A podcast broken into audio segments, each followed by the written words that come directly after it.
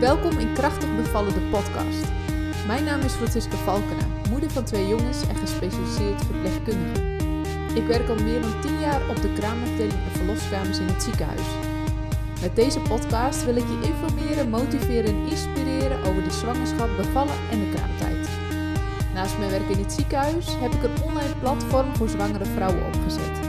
Op dit platform kun je andere zwangere vrouwen ontmoeten en staat er complete en deskundige cursus voor je klaar. Wil jij goed voorbereid zijn op jouw bevalling? Kijk dan op www.krachtigbevallen.nl. Wat een voorrecht, een huis vol testosteron. Linda is bij mij te gast vandaag en zij heeft vier jongens. Vier jongens, waaronder zelfs een tweeling. Zij heeft zo'n beetje alles wel meegemaakt tijdens haar bevallingen en wil hier graag over vertellen. Welkom Linda, superleuk dat je er bent. Ehm, jij bent eh, een moeder van vier jongens. Vier jongens en een huis vol testosteron uh, noem je jezelf op Instagram. Dat klopt. En uh, ja, superleuk dat we je verhaal kunnen, kunnen horen. Althans, dat is de bedoeling van deze podcast. maar misschien wil je jezelf eerst even voorstellen. Ja, nou, leuk om hier te zijn allereerst.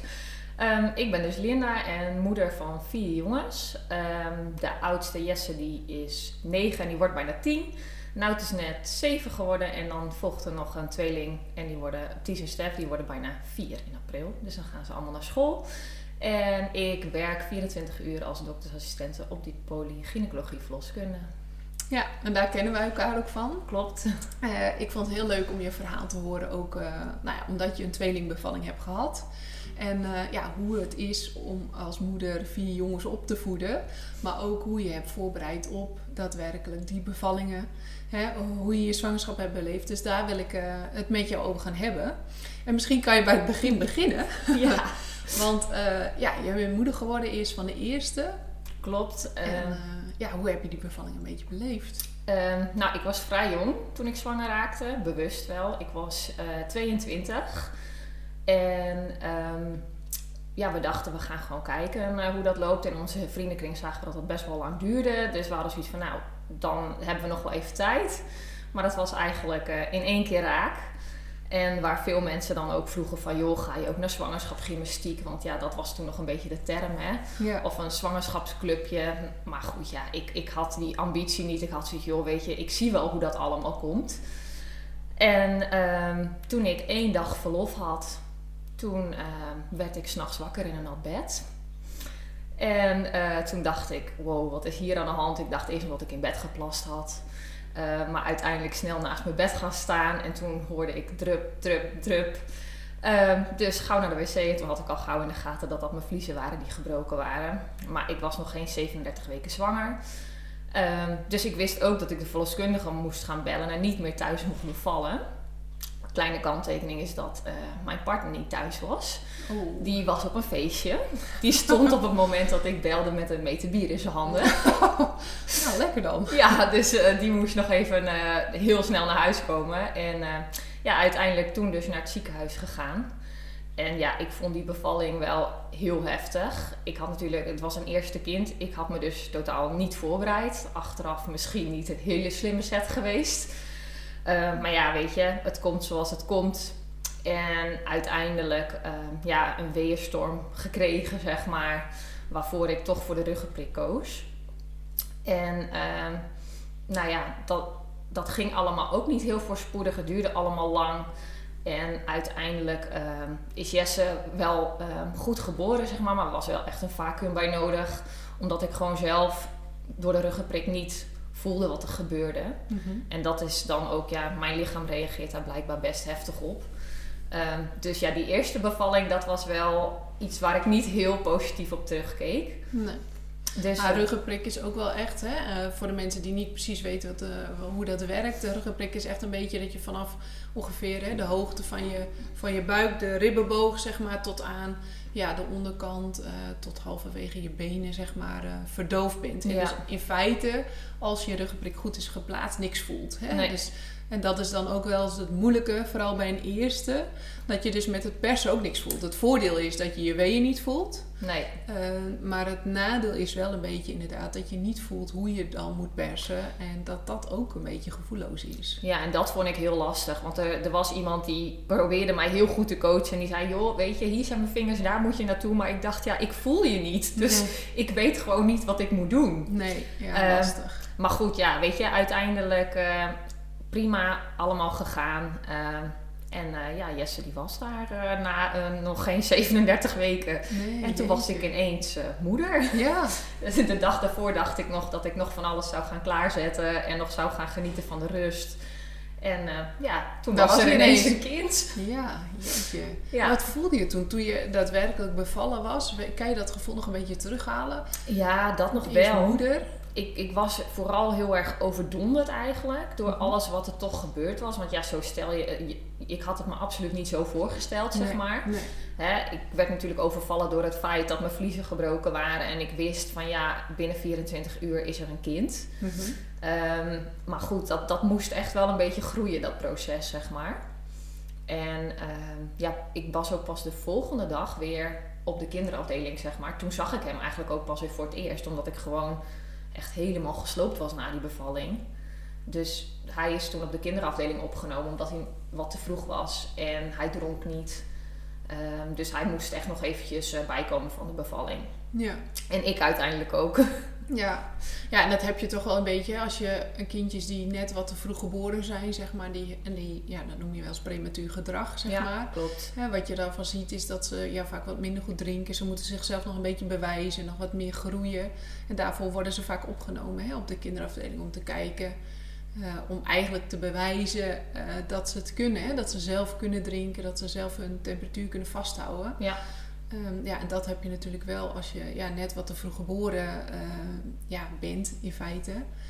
Um, dus dat is inderdaad uh, dan wel heftig voor een moeder als je dan je kindje even te zien krijgt. Uh, meestal kun je vaak wel even huid op huid, maar dan gaat je kindje wel vrij vlot naar de kinderafdeling. Precies, ja. ja. zo ging dat bij ons inderdaad ook. Hij heeft wel even een tijdje bij me gelegen hoor, maar ja, weet je, op dat moment was ik zelf nog helemaal in zo'n roes, zeg maar. Ja. En um, toen hij uiteindelijk naar de kinderafdeling is gegaan, is Peter daar ook mee naartoe gegaan. En uiteindelijk was het enige wat ik wilde, was slapen. Mhm. Tot ik de volgende ochtend heel vroeg wakker werd en ook echt zei, ik wil naar mijn kind. Ja, ja, ja. dus uh, dat was ook het eerste wat ik de volgende ochtend deed. En toen zat ik daar naast het bedje en toen was er zo'n verpleegkundige die zei, ja, je mag hem wel pakken hoor. Ja. Dat ik dacht, oh echt, mag oh, ja. dat? ja, het is jouw kind. Ja, dat is ook zo. Maar goed, ja, je voelt je toch nou ja, als een gast of zo ja. in een ziekenhuis. En ja, ondanks dat het je eigen kind is, weet je niet zo goed wat er wel en wat er niet kan. Nee. Er ligt zo'n heel kwetsbaar klein jochie, zeg maar. Ja. ja, en weet je, dat, moet, dat zijn dingen, dat moest gewoon echt groeien.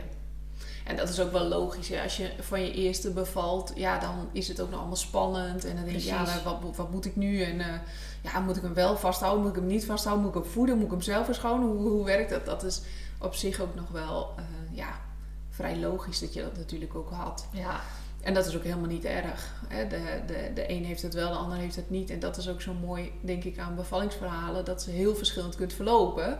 Want jij, eh, ik weet toevallig dat jouw tweede dus heel anders is verlopen. Ja, dat klopt inderdaad. De Nauti is thuis geboren.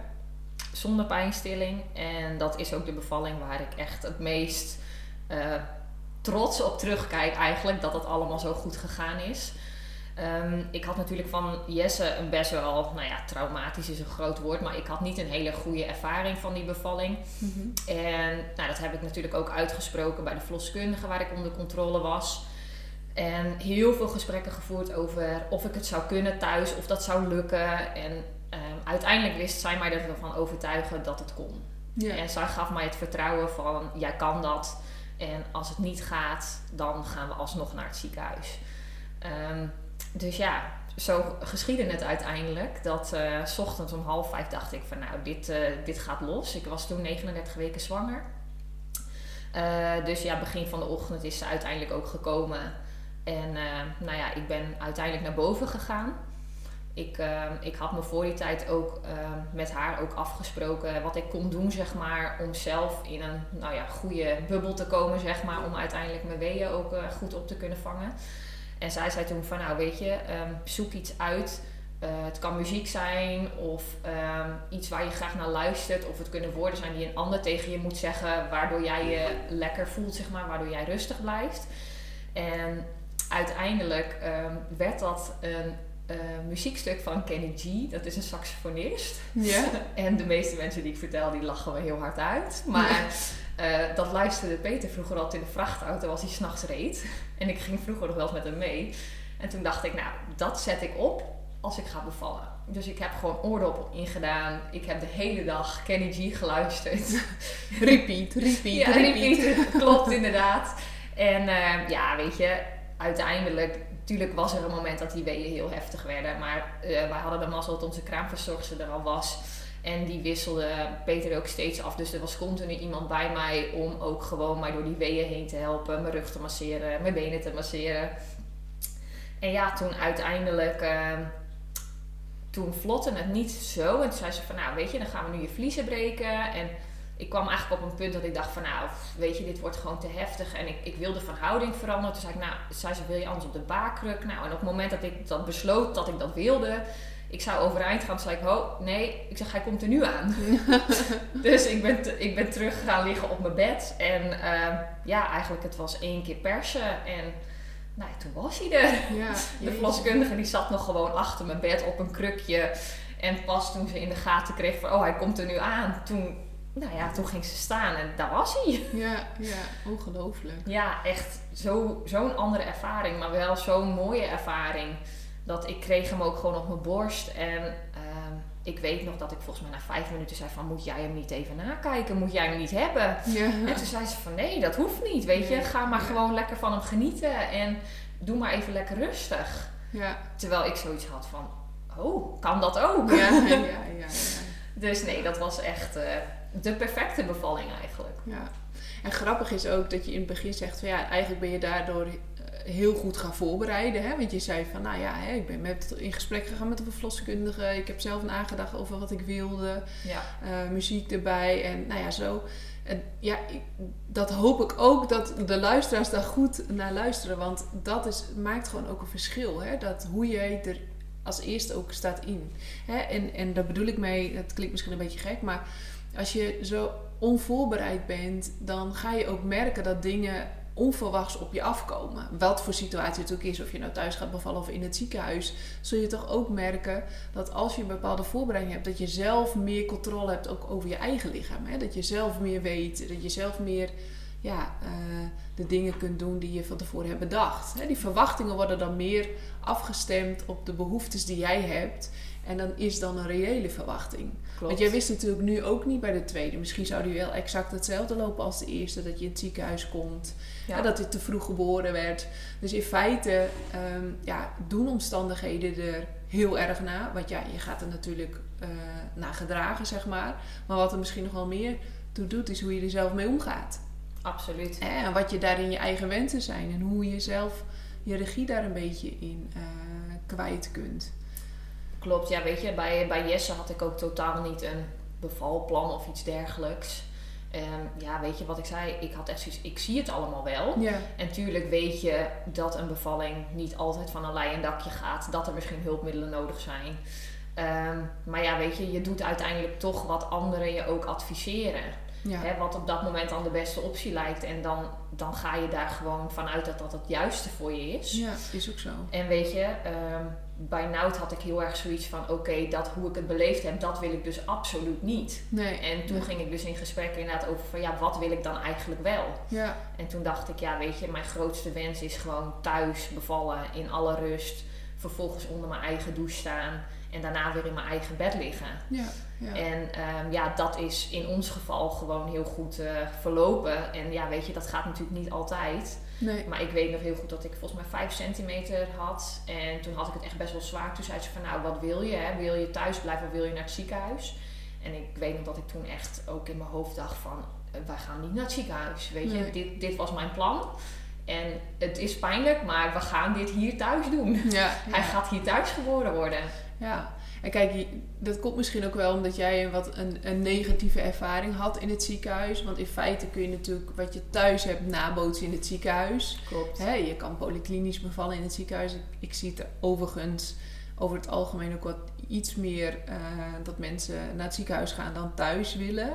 Voor hun gevoel is het een stukje veiligheid. Ja, is dat zo ja of nee? Daar kun je over twisten, om het zo maar te zeggen. Ehm, alleen het is vooral ook heel belangrijk dat je van tevoren weet wat je graag wil ook. Hè? Je zei, nou, die muziek heb gedraaid, dat ging voor mij helpen. Of althans, ik verwachtte dat me dat ging helpen. Ja, zulke soort dingetjes kun je natuurlijk ook meenemen als je denkt, oh, ik ga bevallen in het ziekenhuis. Maak een playlistje. Ik zeg ook altijd tegen mensen, maak een motivatieplaylistje, maar maak ook iets wat je ontspant. Hè? En dat is natuurlijk voor iedereen ook, uh, ook verschillend. Maar ik denk, dit heeft jou super geholpen. Absoluut. Ik denk ook een hele uh, goede tip voor de luisteraars om zoiets te doen, om muziek mee te nemen. Het geeft toch een bepaalde stemming ook, hè? Ja, ik heb ook altijd als er vriendinnen zijn, of eh, nou ja, recent zijn mijn zusjes ook bevallen, allebei. En ik vertel hen ook altijd van, joh, maak inderdaad een playlistje met muziek die je fijn vindt. Doe je oordoppen in en kruip in die bubbel. Ja, ja een hele mooie is dat. Ja, zeker. Ja. Dus ja, wie weet uh, heeft iemand daar nog iets aan. Ja, zeker. Ah, bijzonder dat je dan hè, de eerste eigenlijk, ja, zo overdonderd werd. Wat ook logisch is bij 37 weken. En bij de tweede zo'n uh, bijzondere ervaring hebt. En toen ja. werd je gewoon van twee nog een keer zwanger. Ja, toen kwam de grootste verrassing inderdaad. Um, ik had na Nout um, heb ik een miskraam gehad. En ja, toen daarna raakte ik weer zwanger. En uh, toen heb ik vooraf al gezegd tegen Peter, voordat we naar die echo gingen. Ik zei, ik weet het niet zo goed wat, wat hier aan de hand is. Maar ik zeg, mijn borsten die zijn al veel groter. En ik voelde me eigenlijk ook al heel misselijk. Terwijl ik nog maar, nou, krap aan acht weken zwanger was, denk ik. Uh, want we mochten wat eerder komen, omdat ik dus daarvoor een miskraam had gehad. En ik was natuurlijk super onzeker over het feit van, ja, weet je, gaat het dan deze keer wel goed? Ja, begrijpelijk. En ik weet nog dat we daar waren. En ze maakten een vaginale echo, mm -hmm. vanwege de termijn natuurlijk. En in eerste instantie zagen we gewoon één vruchtje ook. En um, het duurde ook eventjes, maar uiteindelijk zagen we ook een kloppend hartje. Dus toen dachten we, nou, hè, gelukkig. Ja. Weet je, dit gaat goed. Maar ik voelde wel um, dat zij de hele tijd de echokop in mij aan het draaien was. En het beeld veranderde daarbij eigenlijk niet. Okay. En toen zei ik tegen haar, ik zeg, het is er wel echt één, hè? En toen zegt ze, nou, ik zal het beeld even veranderen. Ze zegt, kijk, het zijn er twee. Oh, ongelooflijk. Ja, en in iedere hoek van mijn baarmoeder lag dus uh, een kindje. Hmm. En het waren twee kloppende hartjes. Oh, wat bijzonder. Dus ja, wij gingen eigenlijk wel een beetje compleet verslagen ook, uh, overdonderd naar huis. Zo van, en nu? Ja. Um, weet je, ineens veranderen alle praktische zaken ook. Hè? Want normaal gesproken denk je, joh, er komt nog een kindje en we hebben alles wel. Ja. Maar in ons geval was het, uh, we moeten een andere auto, er moet een andere kinderwagen, uh, er moest nog van alles aangeschaft worden. Ja. Ja, en daarbij was het gewoon heel spannend omdat de verloskundige in eerste instantie niet kon zeggen of er wel een tussenschot aanwezig was. Oh ja. Dus ja, dat was echt nog wel even spannend, zeg maar. Dus we hadden ook echt zoiets van, nou weet je, we lieten het echt wel over ons heen komen. Zo van, nou, we moeten eerst maar even met de gynaecoloog ook praten en maar even kijken wat ons te wachten staat. Ja, ja. Ja, maar niet verwacht dus. Een Absoluut niet, nee. nee. Echt een verrassing, ja. om het zo maar te zeggen. Ja, bijzonder zeg. Ja, nou ja, bijzonder. weet je, ik werkte op dat moment ook nog maar net op de polygynecologie. Ja. Dus uh, het, ja, ik zat in die zin wel direct op de goede plek, alsof het zo uh, geweest moest zijn, zeg ja, maar. Ja. Um, dus ja, ik ben eigenlijk toen direct uh, naar de dienstdoende gynaecoloog gegaan de volgende dag met die uitslag van die echo. En toen zei ik, ja, joh, wil je hier even naar kijken? Uh, en ik wil graag weten wat dit betekent, maar ik ben de patiënt. Ja, ja, ja, ja. dus ja, nou ja, zo, uh, zo zijn we direct uh, weer gaan kijken, zeg maar. En uiteindelijk ja, ging dat gelukkig allemaal goed. Bleek er een tussenschot aanwezig te zijn. En wel, ja, het is een een-eigen tweeling. Oké, okay, ja. Dus uh, ja, dat houdt in uh, hetzelfde DNA compleet. Ze hebben samen in, uh, in de baarmoeder gezeten, wel met een tussenschot. Ja, maar één placenta. Eén placenta en um, wel elk een eigen vruchtzak. Oké, okay. en dat is wel even goed om inderdaad voor de luisteraars uit te leggen dat je dus ja, twee vormen hebt. Hè? Ja. een één eigen en twee eigen tweeling kun je hebben, waarin dus een tweeling twee verschillende placenta's heeft. Eigenlijk alles verschillend, maar in dezelfde baarmoeder zitten. Zo moet je het een beetje zien. En je hebt de één eigen waarin ze dus de placenta delen. Dan kunnen ze nog elk in een eigen vruchtzak zitten. Maar het kan ook zo zijn dat ze gewoon in één complete vruchtzak zit. En dat is eigenlijk de tweeling waarin ja, ze echt letterlijk bij elkaar zijn zonder dat daar ook maar iets tussen zit. Klopt. Dat heeft ook wel weer wat meer risico's. Hè? Eh, ehm, maar goed, dat is hier niet zo van belang om dat te vertellen. Nee. Uh, want ik ben vooral benieuwd naar jouw verhaal. Want je zei van nou, toen gingen we naar de gynaecoloog. Die bevestigen waarschijnlijk het beeld dat je een tweeling had. Klopt. En in eerste instantie was er dus wel twijfel over dat tussenschot. Dat, die twijfel die is er uiteindelijk, um, ik denk dat we twee weken later, mhm. toen we weer gingen, toen was ineens dat tussenschot zichtbaar. Dus je kunt je voorstellen dat we toen echt wel opgelucht waren. Want ja, die andere variant, dat houdt gewoon wel meer risico's in. Ehm, dus ja, met dit nieuws waren we al heel erg blij. En we hadden ook echt zoiets van, nou weet je, nu kunnen we er ook gewoon vol voor gaan. En nu laten we het ook gewoon over ons heen komen. En ehm, ik moet wel zeggen dat door alle dubbele hormonen natuurlijk ben ik echt wel heel misselijk geweest. En bij 17 weken toen dacht ik van nou weet je, dit gaat eindelijk wat beter. Mhm. En toen heb ik ook echt wel een paar hele goede weken gehad. En ik denk dat het met 23 weken dat ik me niet zo lekker meer voelde. Ik kon eigenlijk geen broek meer op mijn buik verdragen. En ja, weet je, ik, ik had altijd zoiets van, joh, weet je, stel jezelf niet zo aan. Uh, weet je, je bent zwanger en ja, er zitten nu twee in. Dus dat is ook gewoon anders dan met één. Ja. Dus uh, ja, weet je, je moet het er maar mee doen. En uh, totdat dat is vrij harde conclusie kwam je zelf. Ja, weet je, ik ben altijd vrij hard voor mezelf. Ja. En ik had echt zoiets van, ja, weet je, dit, dit hoort er gewoon bij. En er was mij wel op het hart gedrukt van, um, weet je, wanneer je buik ineens heel hard gaat groeien, ja. dan moet je wel aan de bel trekken, want dan, dat kan dan wijzen op het um, ja, TTS, het tweelingtransfusiesyndroom, zoals ze dat dan noemen. Maar ja, ik had niet de indruk dat mijn buik ook heel snel groeide. Ik had vooral wel heel veel pijn in mijn buik en ook wel dat ik wat meer moeite kreeg met ademhalen. En um, toen wij 24 weken hadden we weer een controle. Ik was eigenlijk gewoon die ochtend aan het werk. Dus ja, weet je, Peter die kwam dan naar het ziekenhuis en dan gingen we zo even samen. Dat is ook wel weer makkelijk, ja. hè? Als je zo dicht op het vuur Precies. zit. dus zo samen naar de controle. Ja, en toen brak ik eigenlijk compleet. Dat ik zei, ja, weet je, ik, ik weet niet wat er mis met me is, maar ik voelde me echt een wrak. En nou ja, toen zei de gynaecoloog eigenlijk van joh, laten we eerst maar eens even gaan kijken dan. Mhm. En toen zag ze eigenlijk direct al dat er vruchtwaterverschil was. Oké. En dat uh, is dus een teken van het tweelingtransfusiesyndroom. Doordat dat ene kindje, uh, ja, moet even goed uitleggen dat de bloeddoorstroming, die is dan verstoord. Um, de, uh, de bloedvaten die over de placenta lopen, die gaan normaliter, uh, zijn evenredig verdeeld naar beide kinderen toe. Ja, maar bij via de navelstrengs komt het dan weer bij het kindje. Precies, maar bij het tweelingtransfusiesyndroom is dat verstoord, waardoor het ene kind te veel bloed krijgt en het andere kind te weinig. Ja. En het kindje wat te veel bloed krijgt, dat gaat heel veel drinken en heel veel plassen, waardoor dus dat vruchtwater toeneemt. En het andere kindje, dat gaat dan uh, stoppen met drinken en uiteindelijk dus ook veel minder plassen, waardoor die veel strakker in het vlies komt te liggen. En ja, dat beeld dat was er. Dus uh, er werd eigenlijk direct geschakeld met Leiden, het enige centrum in Nederland waar ze uh, dit behandelen. En diezelfde middag zaten we in de auto richting Leiden. Ja, jemig. Wat spannend moet dat zijn geweest op dat moment dat je dat hoorde. Ja, ik, ik was echt compleet van de kaart ik heb ook direct mijn uniform ingeleverd. En er werd ook gezegd, er wordt niet meer gewerkt, het is klaar. En dat was wel een hele opluchting, zeg maar. Dat dat in ieder geval van mijn schouders afviel. Omdat je toch, um, weet je, doordat je niemand ervaart wat jij ervaart. Niemand voelt dat. Nee. Dus voor de buitenwereld is het toch vaak van, joh, weet je, stel je niet zo aan, je bent alleen maar zwanger. Ja, ja, zeker. ja, maar goed, weet je... Dat, dat, kan je natuurlijk nooit zeggen. Want nee. een ander weet niet wat jij voelt. Hè? Precies, dus dat, dat, vond ik wel heel lastig.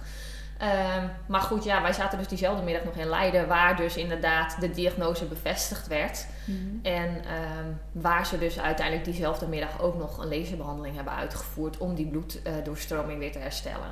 Oké. En hoe gaat zoiets? Um, ja, dat is eigenlijk wel heel bijzonder. Het is eigenlijk een soort behandelkamer waar je terecht komt. Mhm. En ehm, je, wordt, je krijgt wel iets aan pijnstilling en een kalmerend middel, maar je gaat niet onder narcose, dus je bent er eigenlijk wel gewoon bij.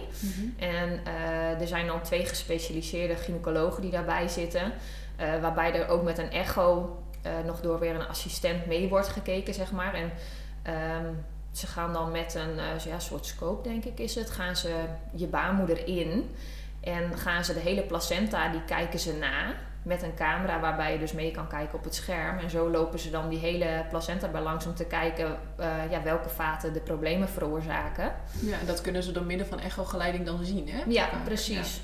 We hebben ook een heel, uh, het is helemaal gefilmd ook, zeg maar. Dus we hebben dat ook mee naar huis gekregen. Oh, bijzonder. Ja, en ik moet zeggen dat ik door die kalmerende middelen was ik gewoon van de kaart hoor. Dus ik heb er weinig van meegekregen. Maar Peter die, uh, ja, die, zat er, die mocht naast mij zitten. Oh, dus fijn. die was daar ook gewoon bij aanwezig. Ja, ja. Um, maar ja, toen hebben ze dus zeg maar uh, direct gelezerd. Dus die vaten die het probleem gaven, die, die zijn dichtgelezerd. Ja. En uh, nou ja, ik denk al met al dat... Ja, ik moet je heel zeggen, ik heb niet meer zo'n goed tijdsbesef van die dag. Nee, maar ik denk dat het na een uur of zo dat het klaar was. Oh ja. En uh, ja, ik moest toen wel blijven en ook plat liggen. Want ja, weet je, ze gaan natuurlijk uh, toch door het vlies ook heen. Mm -hmm. En uh, er bestaat natuurlijk een kans dat je vliezen vroegtijdig breken. Ja. Dat is het grootste risico natuurlijk wat je na die tijd hebt. Want ja, dat, ze bieden geen garanties hè. Nee. Dat ze kunnen die, die bloeddoorstroming herstellen. Maar dan is het uiteindelijk de vraag van ja, hoe doen de kinderen dat dan? Ja. In Ties en Stef hun geval was het zo dat wij hadden een stadium 2. En je hebt een stadium 1 tot 5 zeg maar. Dus en vanaf 2 gaan ze behandelen. Dus wat dat betreft zaten wij wel gunstig. Um, maar ze hadden wel al allebei een hartafwijking ontwikkeld doordat, uh, weet je, hun hartjes die moesten zo hard gaan werken dat, dat die vergroot waren. Oh, ja.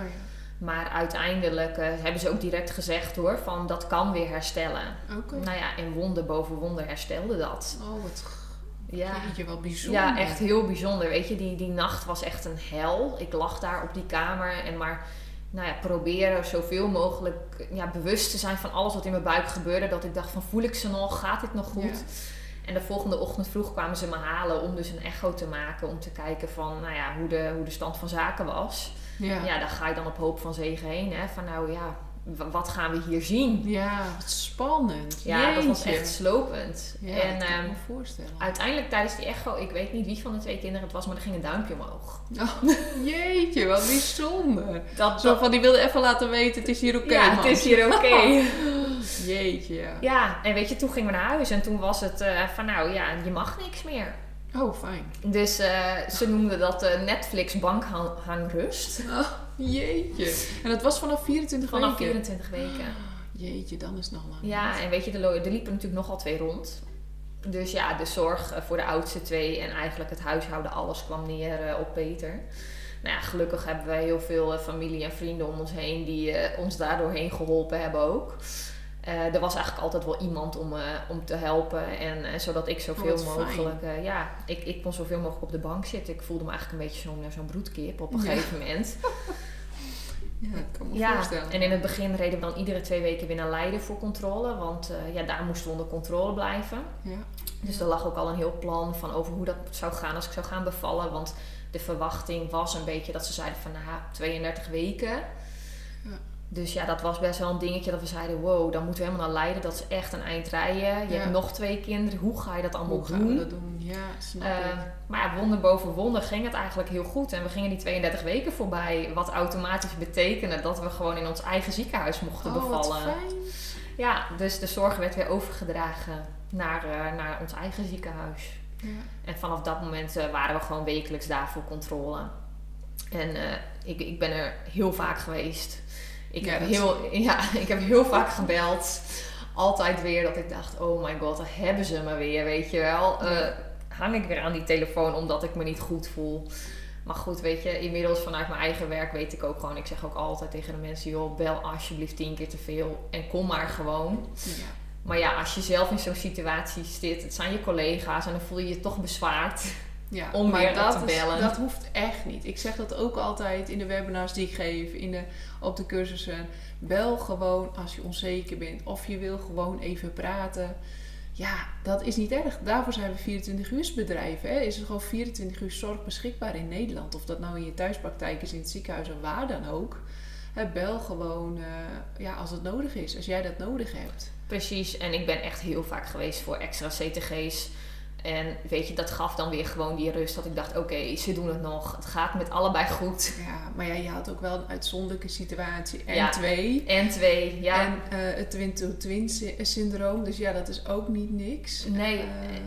Eh, ja, wel bijzonder dat dan één zo'n laserbehandeling zo'n groot verschil maakt. Hè? ja, er zijn ongeveer Ongelooflijk. 60 gevallen per jaar ongeveer. Ja, ja. Ja Dus- weinig over Ja. zo'n grote groep mensen in. Nederland. Maar aan de andere kant, ja, je zal er net tussen horen. Precies, ja. Wij, wij waren net eh, degene die daartussen vielen. Ja, Dus ja, maar eh, uiteindelijk ging dat gelukkig heel erg goed. En we wisten natuurlijk wel eh, met een een-eigen tweeling dat ze eerder geboren zouden worden. Dus dat werd wel spannend, want Jesse die is op 22 april geboren. Mhm. En ik heb al die tijd gedacht, nou let op, wat gaat op zijn verjaardag? ja hè? En eh, die nacht, ik droomde erover Oh. dat mijn vliezen gebroken waren. kun je zien hoe onbewust dat toch wat Ja. met je doet. Ja. Maar goed, uiteindelijk, ik werd wakker en ik voelde tussen mijn benen. En toen dacht ik, ja zie je wel, ja. mijn vliezen zijn gebroken. Oh, jeetje. Dus we hebben Jesse 's ochtends heel vroeg wakker gemaakt, zodat ze, dat hij nog wel zijn cadeaus kon krijgen. Mijn moeder gebeld. Die is eh, direct gekomen en het ziekenhuis gebeld. Ja, weet je, dan weet je wat je te doen staat. Dus Ja. eh, naar het ziekenhuis.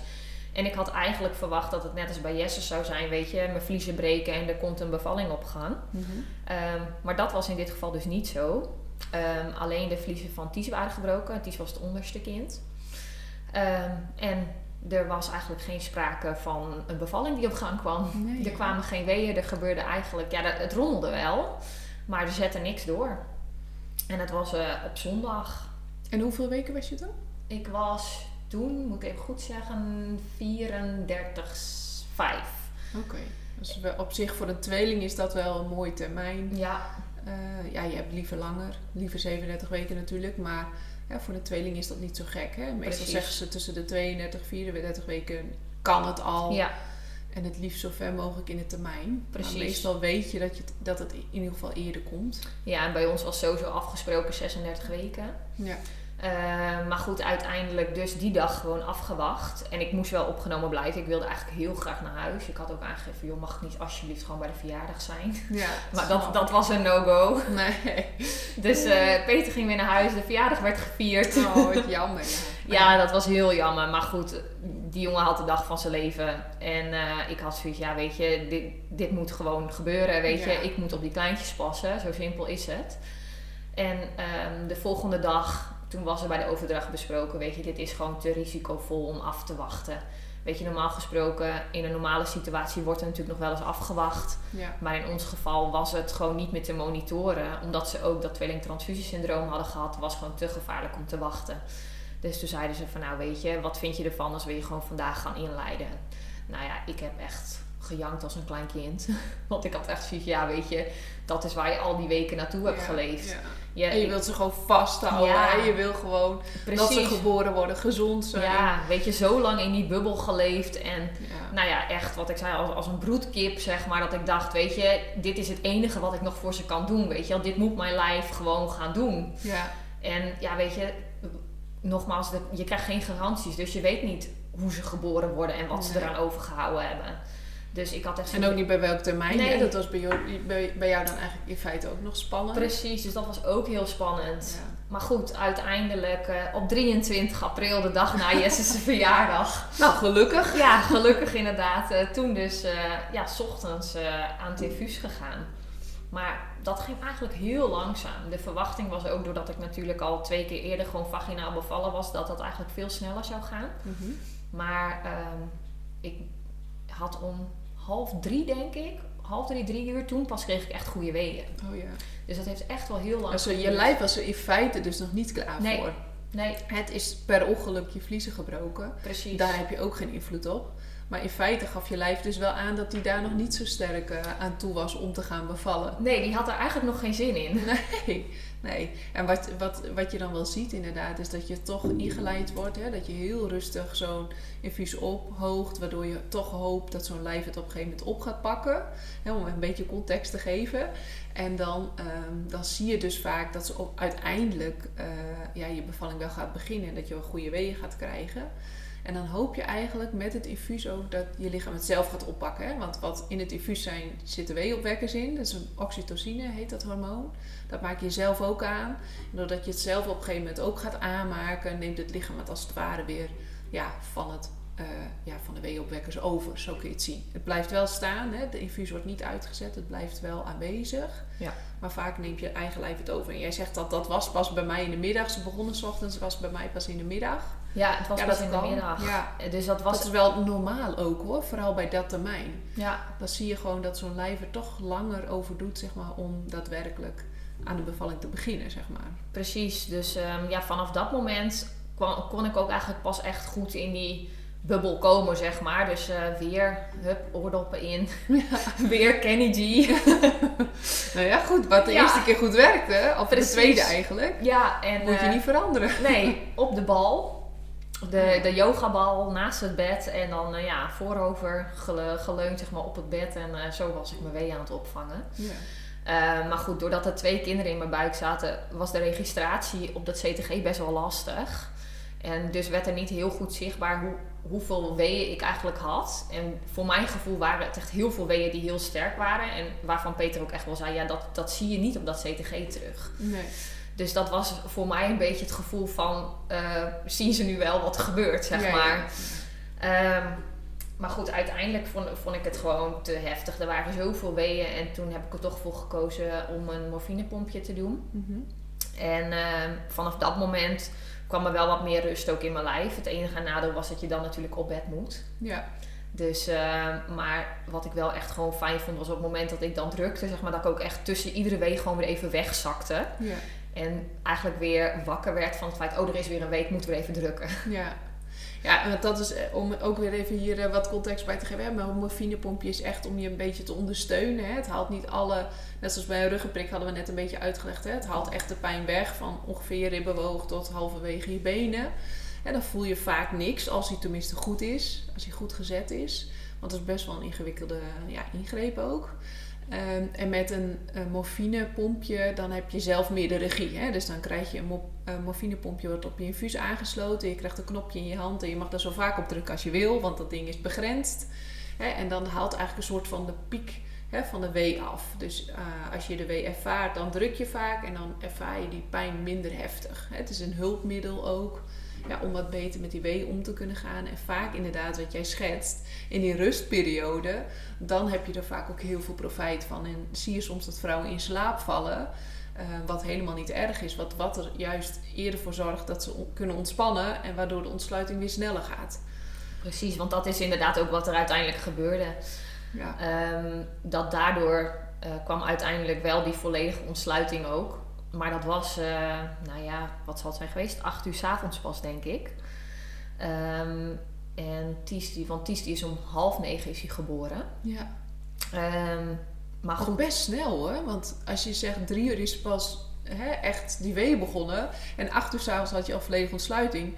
Dan is dat best wel snel gegaan. ja, op dat moment voelde dat natuurlijk niet zo. Nee, omdat dat ik natuurlijk 's ochtends al in die verloskamer lag, zeg Ja. maar. Maar inderdaad, dat, dat stukje was best wel vlot.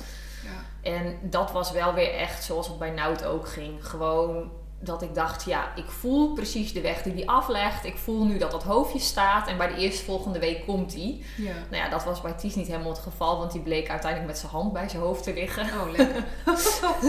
Dus die moest eerst een Die klein... wil dan graag zwaaien. Ja, die wilde er zo graag uit. Eh, maar goed, weet je, uiteindelijk eh duurde ietsjes langer. Maar na een paar persweeën was die er ook. En ja, weet je, ehm, je weet gewoon dat dat kleinere kindjes zijn. Maar het was echt, ja, voor ons gevoel zo'n klein hummeltje. Ja. Uiteindelijk viel dat voor zijn termijn en voor het feit dat ze met z'n tweeën waren best wel mee. Ehm, ik heb nooit de exacte gewichten meer in mijn hoofd, maar hij was eh 23, 40 ongeveer. Oh ja. Dus het was echt prima. Ehm, maar ja, weet je, omdat er nog een kind in je buik zit, gaan die weeën wel door. Ja, ja. Dus echt genieten van dat moment, zeg maar, met een kindje op je buik, dat, dat was er niet helemaal. Nee. Omdat nee. hij natuurlijk ook ehm, vrij snel wel even nagekeken moest worden door de kinderarts. Ja. En op het moment dat dat eigenlijk gebeurde, ehm, was er ook al gauw met de echo gekeken. Want ja, dan moeten ze natuurlijk even kijken hoe dat tweede kindje erbij ligt. Ja.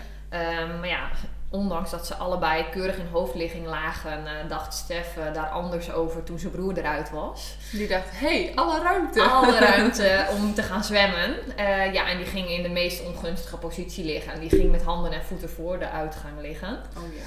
Dus ja, die, die kon daar echt gewoon niet op de goede manier uitkomen. En wat ze normaal dan nog wel proberen is om het kindje te draaien. Daar zijn vaak echt genoeg opties voor. Daar waren we ook goed Ja. over voorgelicht. Hè. Van nou weet je, als zo'n situatie zich voordoet, dan, dan gaat dat gewoon 9 van de 10 keer nog steeds lukken. Ja. Eh, maar zijn hartslag die daalde. Oh ja. Dus ja, weet je, die tijd was er gewoon niet. Ehm, dus ja, binnen no time, ehm, dan, weet je, dan zie je hoe, hoe zo'n team ingesteld is ook in het ziekenhuis. Hè? Hoe, dat ze precies allemaal weten wat ze moeten doen.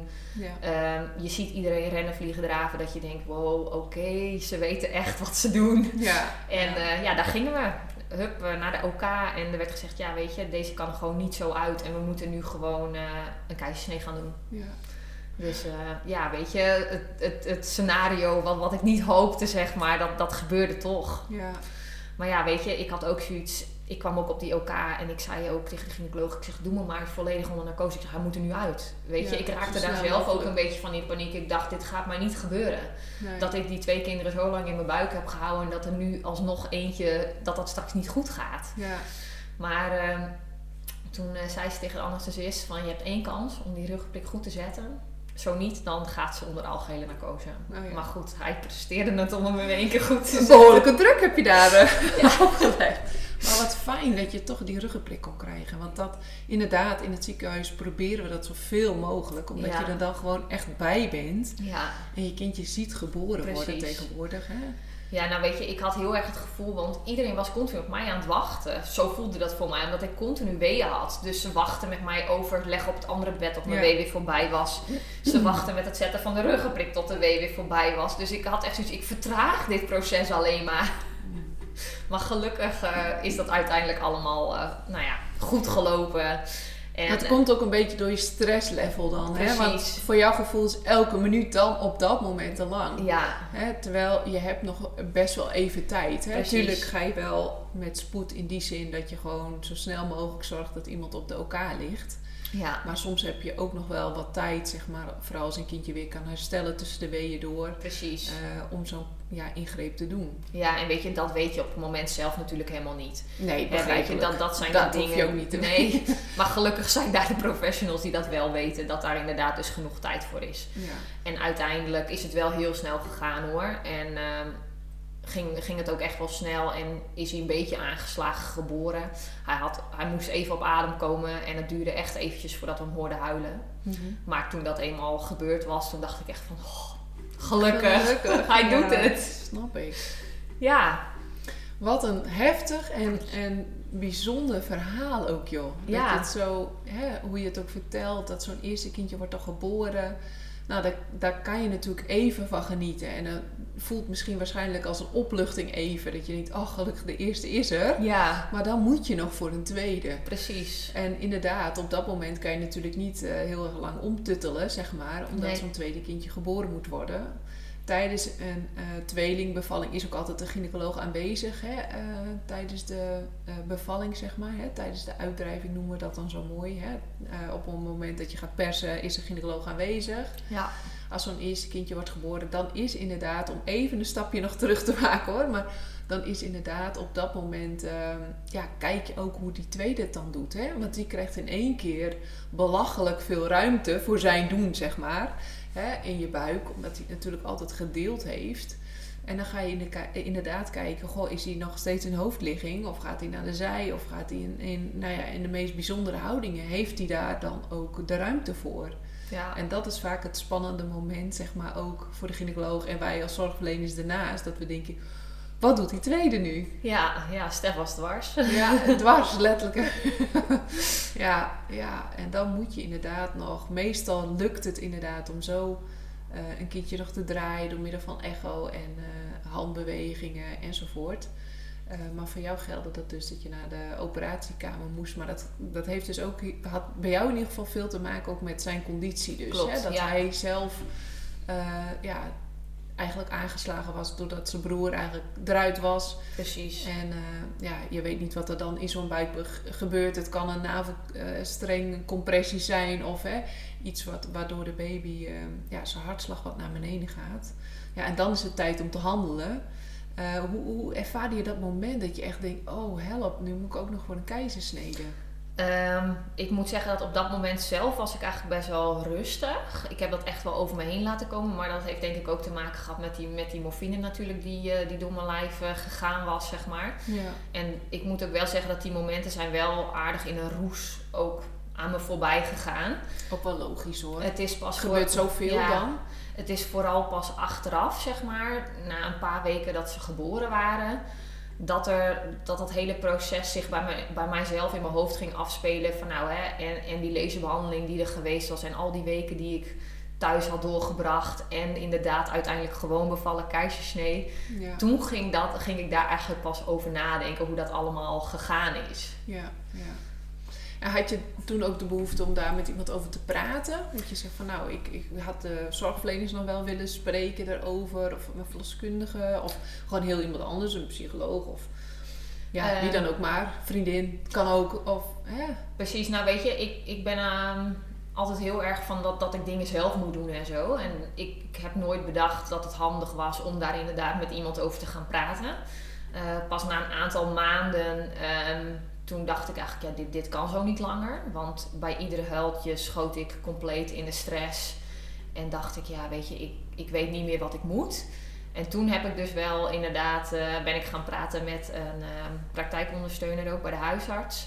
En uiteindelijk ehm, zijn we met de kinderen ook veel bij een osteopaat geweest. Omdat die gewoon nou ja, best wel ehm, ook wat te verduren hadden gehad tijdens de bevalling. En nou, we hoopten dat, dat zij daar wat verbetering in kon geven ook voor de Mhm. kinderen.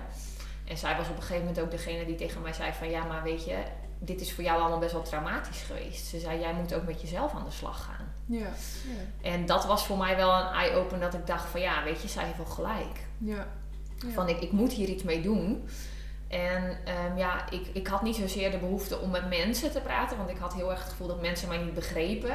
Mhm. Omdat ik dacht, ja weet je, jij hebt niet ervaren wat ik heb ervaren. Want je hebt gauw mensen die zeggen van ja weet je, ik heb ook twee kinderen op elkaar. Dus ja, ik weet precies wat je hebt. En natuurlijk, Ja. twee, twee kinderen. Het is goed bedoeld. ja, het is echt maar- goed bedoeld. En weet je, dat, dat zal ik ook niemand kwalijk nemen. Maar ehm, dit hele proces, zeg maar, dat weet je alleen als je het zelf ook ervaren hebt. Ja, dat geloof ik. Dus dat was eigenlijk een beetje waar mijn Instagram-avontuur ook begon. Dat ik dacht, weet je, ik moet, omdat mensen, mensen begrijpen het niet, dan moet ik het ze gaan vertellen. Ja, Dan moet ik ze maar uitleggen hoe dat voelt. En in eerste instantie begon dat echt klein. Zo van, nou weet je, ik ga het opschrijven zodat ik in ieder geval de mensen in mijn omgeving, dat in ieder geval onze nou ja, familie ook, dat die weten van, ja, hoe voel ik mij nou eigenlijk? En wat, wat speelt zich allemaal in mijn hoofd af? Mhm. En ja, weet je, op een gegeven moment liep dat een beetje uit de hand en ben ik steeds meer gaan schrijven, ook op een platform. En ja, toen, toen werd dat steeds vaker gelezen en gedeeld. En ja, zo ontstond het eigenlijk een beetje dat ik ook op Instagram eh, ben blijven delen. En dat ik ook van mensen terughoorde van wat fijn dat je dit deelt. En ik haal hier echt eh, herkenning uit. En dat ik dacht van ja, weet je, hier moet ik mee doorgaan. ja. Want dit ja, is eigenlijk... Dit voelde goed, ja, zeg maar. dat was ja. eigenlijk precies wat ik gemist had. Ja. Of, eh, ja, ook tijdens de zwangerschap, maar ook na de zwangerschap. Dat ik dacht van ja, weet je, als ik dit nu wel voor een ander kan doen. ja, bijzonder. Alleen maar door te delen wat ik heb meegemaakt. Ja, ehm, ja, dan is dat wel heel bijzonder. ja. En ja, tot op de dag van vandaag doe ik dat dus. Uiteindelijk eh, bijna, eh, nou ja, bijna vier jaar denk ik verder. En nog dagelijks sturen mensen berichtjes dat ze zeggen: Oh, wat fijn dat je dit met ons deelt. Of nou ja, wat, wat, wat fijn dat ik die blogs van jou kan lezen, zodat ik weet wat me te wachten staat. Ja, ja, bijzonder is dat. Hè? Ik heb natuurlijk een platform en da- daar krijg ik ook altijd heel, hele verhalen over bevallingen en hoe, die is eh, hoe dat is verlopen en wat ze, heeft, wat ze hebben gehad aan de cursus en welk deel dan. En, ah, het is heel bijzonder om op die manier mensen te, te mogen helpen. En dat is denk ik onze boodschap ook wel een beetje van jongens. Bereid je voor, ook al denk je van, weet je, iedere vrouw moet het kunnen. Absoluut, daar sta ik ook helemaal achter. Elk lijf is gemaakt in die zin, als je een vrouwelijk lijf hebt tenminste, om te bevallen. Alleen je weet gewoon niet hoe het loopt. Het kan, nou ja, jij bent het uh, voorbeeld ervan, het kan prachtig verlopen. Uh, waarin je compleet in je bubbel zit en alles gaat zoals het zou moeten gaan. Uh, terwijl het ook kan dat je ja, alles medische wat je kan hebben, dat je dat voor je kiezen krijgt. Hè? Ja. Dus dat is, ja, dat, dat is eigenlijk ja, aan de ene kant heel bijzonder, zeg maar. Hè? Dat we gelukkig die zorg hebben en die zorg kunnen bieden in Nederland. En aan de andere kant, ja, wil je dat liever niet? Laten we wel uh, wezen. Hè? Wil je liever niet een keisnede of een vacuüm of dat soort dingen? Alleen, je bent ook wel weer het levende bewijs hè? dat je uh, ja, dat je gewoon vier gezonde kinderen hebt. Uh, althans, wat ik weet. Hè? Ja, dat klopt, klopt ja hoor. En uh, dat je gewoon vier keer mocht bevallen en dat het uiteindelijk goed is gelopen. Ja, dat is, dat is wel heel bijzonder. En ja, ik probeer ook altijd aan mensen mee te geven, inderdaad, van ja, denk daarover na ook. Hè, wat, wat je gaat helpen, ontspannen tijdens die bevalling. En doe wat voor jou goed voelt. Maar ook um, zorg wel dat je na de tijd ook je ei kwijt kan. Ja, Weet je, je hoeft, je hoeft het niet alleen te doen. Nee, weet je, uh, praten met mensen over of ga schrijven. Dat zeg ik ook tegen heel veel mensen. Van, joh, weet je, schrijf het maar schrijf op. Het op. Of neem het op. Hè. Ja. Sommige mensen die houden dan niet van schrijven. Maar ik zeg ook wel eens, nou, uh, ja, tegenwoordig heb je allemaal apps die, waar je kan inspreken of iets. Maar ja. ja. En weet je, je hoeft het niet net als ik te delen met de wereld. Nee, uh, dat is ook zo. Weet je, ik Ieder heb altijd op zijn ja, eigen manier natuurlijk. Precies, maar ik zeg wel altijd, joh, weet je, schrijf je desnoods voor je partner op. Of voor, uh, voor, voor degene die het wil vertellen, maar waarbij je het misschien niet goed onder woorden kan brengen en wel op papier, doe dat dan. Ja, ja is ook zo. Ja, en een stukje voorbereiding op zowel een thuis- als ziekenhuisbevalling. Hè? Dat je niet alleen maar richt op datgene ik zeg altijd, er moet een beetje een compromis zijn. Hè? Je richt je op datgene wat je heel graag wil. Hè? En wat je voor ogen hebt. Wat voor jou de ideale situatie zou zijn. Maar ook op het stukje wat als eventueel... Uh, ja, dan weet je ook wat je kunt verwachten in een, in een ziekenhuis. Uh, wat er misschien met spoed gebeurt. Wat er misschien tijdens een keisnede gebeurt. Want dat helpt je dan zo eigenlijk in je proces ook tijdens die bevalling. Hè? Dat je denkt, oh, ik herken dingen. Of, of oh, hè, er wordt goed voor me gezorgd alleen al. Hè? Ze weten wat ze moeten doen, wat jij ook zei. En dan ga je zo keisnede in en iedereen weet ineens wat hij moet doen. Dat voelt wel een soort van veilig. Althans, dat kan ik me voorstellen. Dat je wel denkt, oh, ik ben hier in goede handen. Ja, zeker. Zo was dat ook echt. En weet je, ik, ik ging natuurlijk wel heel, of althans wij gingen heel erg ook voor, ja, voor die vaginale baring, zeg maar. Ja. Van dat dat gewoon zo zou gaan. En in mijn achterhoofd wel altijd zo'n stemmetje gehad van ja, weet je, hou er rekening mee dat het ook anders kan gaan. Ja. Maar toch, oh, ja, het, het, het overvalt je op zo'n moment Tuurlijk. wel. En dan Logisch. is het gewoon super fijn dat het, dat het om je heen wel allemaal doorgaat. En dat Ja. jij eigenlijk alleen maar hoeft te doen wat je gezegd wordt. Ja, En ehm, dat de rest gewoon zijn ding doet. ja, ja. Ja, bijzonder. Bijzonder verhaal. En nu gewoon vier jongens. Ja, vier jongens. en, Moeder eh, van vier jongens. de, de laatste gaan, of de laatste, ja, de, de jongste twee gaan dus naar de basisschool. Ja, ongelooflijk. Dat zal ook even wennen zijn, hè? Ja, maar waar sommige ouders dat heel lastig vinden, heb ik wel zoiets van: het, het is goed. Ja, Ga maar. ja. Ehm, weet je, het, het is gewoon eh, een tweeling krijgen, dat, dat is iets wat je leven verandert. En dat, dat verandert in ieder geval mijn kijk ook op het moederschap, eh, het ouderschap en ook gewoon eh, hoe je er samen in staat als, als man en vrouw, zeg maar. Weet je, wa- wat je met een eenling, om het even zo te noemen, doet, zeg maar, dat, dat is gewoon heel anders wanneer je een tweeling hebt. En wa- waarin, waarin, ik ben nieuwsgierig, waarin ligt dat verschil? Ehm, nou ja, weet je, als je één kindje hebt, dan kun je de zorg nog heel erg zeggen van joh, weet je, dan doe je het even om en om. Ja, Maar wanneer er twee kindjes zijn, wij zaten bijvoorbeeld s'nachts, zaten wij samen met een kind op schoot elk een flesje te geven. ja, ja. En ja, weet je, feit is gewoon dat in ons geval was het ook gewoon zo dat ik kreeg ze vaak alleen stil. Nou ja, En dat maakt het best wel ingewikkeld, want je wilt eigenlijk heel graag samen doen. ja. Ehm, maar weet je, wanneer eh, Peter ze dan bijvoorbeeld niet stil kreeg, dan was dat voor hem best wel frustrerend. Dat hij zoiets had van, ja, hier neem jij ze dan maar, want bij jou zijn ze wel rustig. ja, Terwijl ik wel heel erg zoiets had van, ja, maar ik heb even ruimte nodig. ja. Ik, ik trek dit even niet. Nee. Ja, en dan kom je gewoon best wel lijnrecht tegenover elkaar te staan. Ja. En nou ja, uiteindelijk, weet je, zijn wij daar alleen maar sterker uitgekomen. En, uh, en zeggen wij ook altijd van nou weet je, dat fundament van ons dat staat gewoon uh, als een huis. Ja. Maar uh, het is absoluut niet makkelijk geweest. Nee, nee. En ik denk dat je dat soms met een eenling ook wel zou kunnen hebben. Alleen met een tweeling word je heel erg op een proef gesteld. Hè? Ja. Uh, want je hebt er twee. En als de ene stil is, dan, dan denk je, oh ja, maar dan is de andere er nog. Ja, ja. En dat is zeker, uh, ja, zeker anders dan een, dan een eenling. Ja, en weet je, ja. s'nachts ook, dan, was het, dan, dan sliep de een, had je net eentje stil in slaapgewicht, die legde je terug in, de, in, in, in het ledikant en dan begon de ander. Ja. Weet je, we hebben nachtenlang hebben we in huis rondgelopen met ze. Dat ik, ik, ik heb wel eens het idee dat ik dacht van ik had een stappenteller om moeten doen. Ja, ongelooflijk, ja. Ja, maar goed, weet je, daarom is ook wel het moment dat ik nu denk dat ze naar de basisschool gaan, dat is goed. Ja, weet je, dan, dan komt er ook gewoon voor mezelf weer ruimte. Uh, kan ik zelf weer dingen doen ook die ik zelf leuk vind, meer tijd Ja. voor. Ja, dan, je, je hebt er ook vier. Hè? Het is niet alleen een tweeling. Je Nee, hebt er nee, ook, het zijn eh, er vier, ja. ook, eh, ook nog twee andere jongens. ja. Eh, wat, wat zou je als tip willen meegeven voor eh, vrouwen die nu zwanger zijn van een eh, tweeling bijvoorbeeld? Ja, eenling natuurlijk Ja. ook, maar hè, wat, Ja. wat zou jouw adviezen zijn en Ja. tips? Mijn advies is in ieder geval, weet je, ehm, ook al denk je misschien dat het niet nodig is om je voor te bereiden, doe het toch maar. Dus noods lees je een boek. Ja. Eh, of wat voor vorm dan ook in, in wat voor vorm dan Ja. ook, ja. Ja. En, en, en bedenk inderdaad hoe jij wil dat je bevalling gaat verlopen. Zet dat ook op papier en bespreek dat met je hulpverlener. Weet je, dat is de enige manier waarop zij daar ook op in kunnen spelen. Ja. En eh, ja, weet je, ga daar gewoon iets moois van maken. Ja. Weet je, ik, ik heb altijd... Heel veel mensen zeggen ook altijd als je moet bevallen, nou sterkte, hè? En Ja, en ja, weet je, tuurlijk, het is, niet, het is niet pijnloos, zo simpel is het. Maar ik zie zeker die thuisbevalling, dat is wel echt dat ik denk, ja, dat, dat ondanks dat het krijgen van een kind überhaupt al de mooiste ervaring van je leven is, Ja. was die thuiservaring, of ja, die thuiservaring is wel iets waar ik echt op terug ga. Dat ik denk van ja, dat, dat was gewoon magisch eigenlijk. Ja. Ondanks dat je dus wel pijn hebt, ja, zeker. kan dat nog steeds gewoon zo mooi zijn.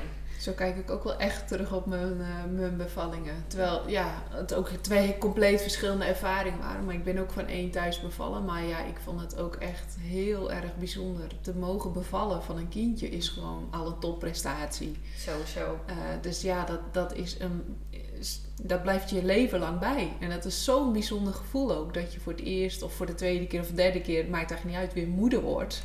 En zo'n kindje op de wereld mag zetten. Ja, dat blijft heel bijzonder. Zeker weten. En waar mijn moeder dan altijd op onze verjaardagen zei van dat ze nog op het uur wist hoe dat allemaal ging, Ja. dacht ik echt van nou, hoezo weet je dat Ja. allemaal nog? Maar nu heb ik dat zelf. Ja, ja bijzonder hè. Ja. Dat je gewoon nog precies weet en weer terug kan halen hoe dat was. Ja, ja, heel bijzonder, ja.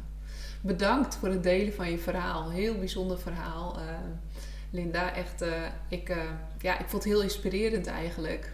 Ook al ging het niet allemaal van een leien dakje, zeker niet. Is het ook belangrijk dat deze verhalen gedeeld worden, vind ik.